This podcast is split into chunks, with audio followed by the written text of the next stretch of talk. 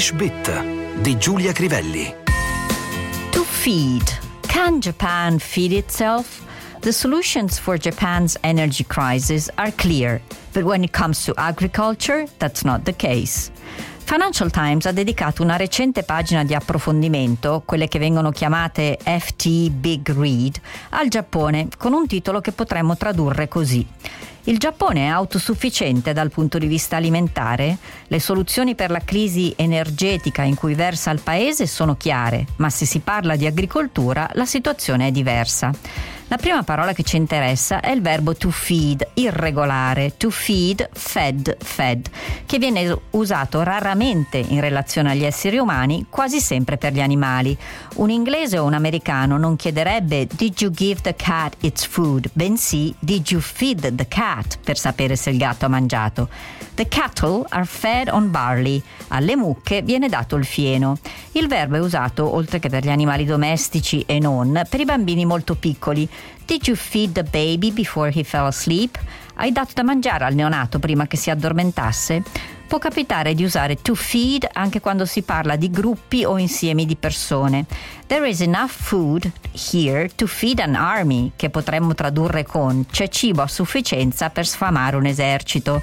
Ma ci sono anche usi prettamente figurati, dove to feed viene usato indistintamente al passivo o all'attivo. We're constantly fed gossip and speculation by the media, oppure gossip and speculation are constantly fed to us by the media, oppure ancora the media feed us constantly with gossip and speculation.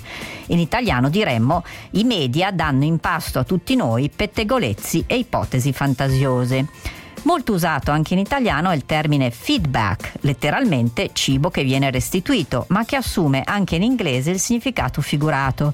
I would appreciate some feedback on my work. Mi farebbe piacere se mi dicessi che impressione hai avuto del mio lavoro. We need both positive and negative feedback from our customers. Abbiamo bisogno delle reazioni positive come di quelle negative da parte dei clienti. The teacher will give you feedback on the test. L'insegnante ti farà sapere qualcosa del test che hai fatto. Tornando al titolo di Financial Times, notiamo l'espressione when it comes to, che si usa per situazioni o persone. When it comes to his daughter, he forgets to be objective. Quando si tratta di sua figlia, dimentica cosa sia l'obiettività. When it comes to food, I become extremely picky. Quando si parla di cibo, divento estremamente selettivo. Not the case, invece, è una delle molte espressioni che usano il sostantivo case. We are leaving tomorrow in any case. Domani ce ne andiamo, qualsiasi cosa succeda.